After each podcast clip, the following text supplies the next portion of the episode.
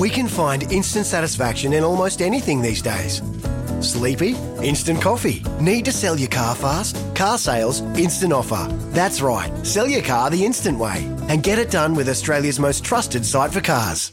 For logbook servicing you can rely on, you need to make the right choice. You need trained professionals who are fully qualified to service your car according to manufacturer's specifications. For real peace of mind and a nationwide warranty, book in or book online at repcoservice.com. Listening to Baz and Dizzy for breakfast on E SENZ. 16 away from 8 o'clock. All right, Rugby League. The Warriors uh, Broncos replays come on, on the tally here, and uh, I think Warriors fans at 2 and 2 will be thinking, hallelujah. You know, we definitely shouldn't have been 0, uh, 0 and 4, and 1 and 3 would have been a disservice as well. So, 2 and 2 to start the year now. It was a much better performance. Despite the Broncos potentially being a bad team, they were clinical. Kempi, what did the Warriors get right? I think I think mainly they got a, a, lot of things right in their game. You know, they got go forward, they got a good kicking game, um, but for me, the defensive uh, structure and system that they worked to, it paid off. You know, they had a couple of really big key decisions from their wingers when they shot in Kosi, um, especially on that left uh, right hand edge and stopping the play going out. The decent decent footballers in Farnsworth um, and Co, Co um, Cobbo out on the out on that right edge. You know, so for me, when I sort of analysed the game at the end of it, the, what really stuck out was their def- uh, stuck out was their defence because they can attack the Broncos. You know what I mean? They've got enough young mm. footballers in there. I thought Payne Haas was really quiet. I thought um, Reynolds, you know, even when he had to do that that little bit of magic, that little bit of brilliance himself to get that try um, just before half time. I, I, thought from that he was really quiet, and I think their outside backs were done. You know, they, they kept them they kept them at bay. So. Um, really asked for Shaun Johnson to step up. And although Shaun Johnson threw that really nice ball for that first try, okay, he sent he sent it out there onto that right edge. They they score down that edge and, and get on the board. I actually thought his kicking game was outstanding, and it was up against probably the best kicking game in the competition in Reynolds. So his his kick selection, the kick chase behind it, really strangled the Broncos. And I think that was probably, you know, on the back of good go forward, that was probably the best part of their game is he managed it and you know, what people aren't talking about is that they kept them to, to a try, you know, 20 to 6, you know, 13 mm. plus. Not many people had 13 plus. So um, we said at the beginning of the year they, they sh- possibly could get three out of three. They've got two out of four. Um, they got the Cowboys this weekend, and, and I agree with you. I think they can build on this as long as they just stay tough, you know. Is he's, is he's like picking on so, you know, that, that no, stuff no. where they just keep throwing the ball around, makes some silly errors, eh, is he?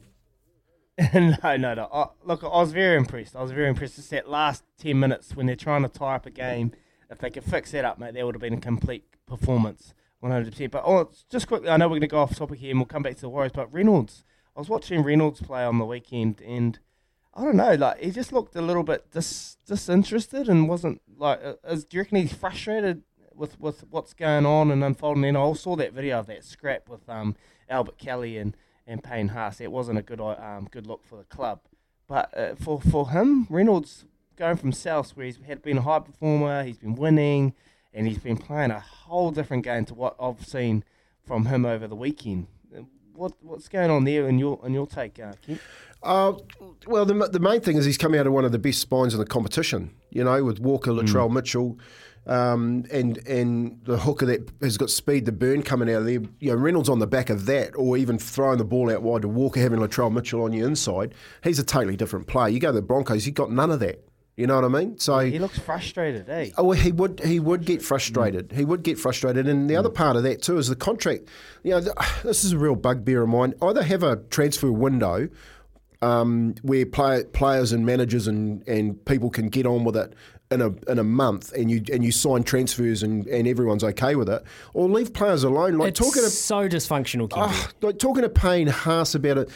All all last week it was talking whether or not Payne Haas was a million dollar player. If you think that isn't going to affect them, you know, that kid's walking around with his heads in the cloud thinking about where am I going to get my next million dollars from? It affects this, mm. it affects your game. And Payne Haas was just a, a, shadow against the Warriors, you know what I mean? Their defence was good enough to nullify him, don't get me wrong, but just you know, there's so many things that Reynolds has to put up with at the moment. He ain't the player that he was at South. Yeah, so despite all of that, as you pointed out, Kempy, there was the kick chase that was excellent. They were strong through the middle and they were clinical and they did pull the mm. points on. Here's a text. Kempy, I feel like in previous years we go okay, then when the prop rotation comes in, we fall away. This year with Bunty and Pene coming in and Fonua Blake playing bigger minutes, it's a lot better. Our year, baby, Chris.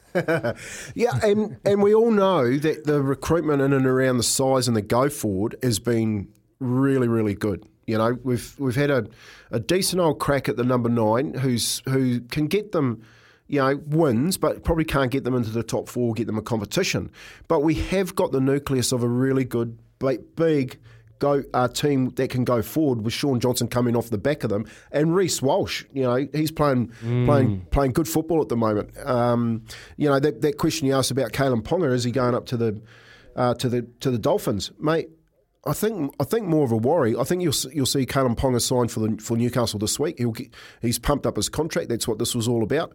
And I think what you'll see next week is talk about Reece Walsh seriously considering going to going to the Dolphins. Oh, don't say that because I, I actually just read a report saying that Matt Lodge is most likely to stay in Australia with his family when they come back, but Reece Walsh at the moment, as it stands, is fully intended to come to Auckland, which would be so good for the club. Is he Reece Walsh? You asked for him to stand up a couple of weeks ago. He's strung together two games of class.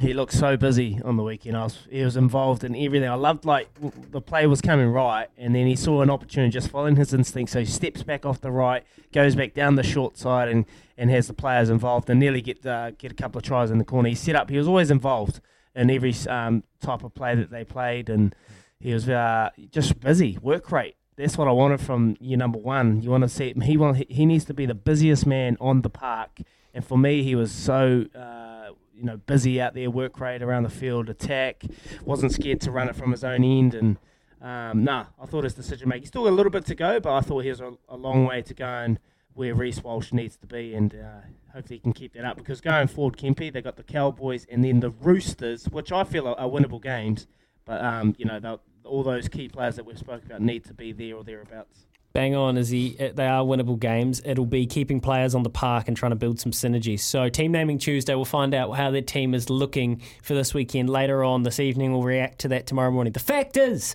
Shane Warne is the only player to hit a hole in one to the back right Friday pin on 16. Jon Rahm's skipping hole was one on the par three course, not the main course.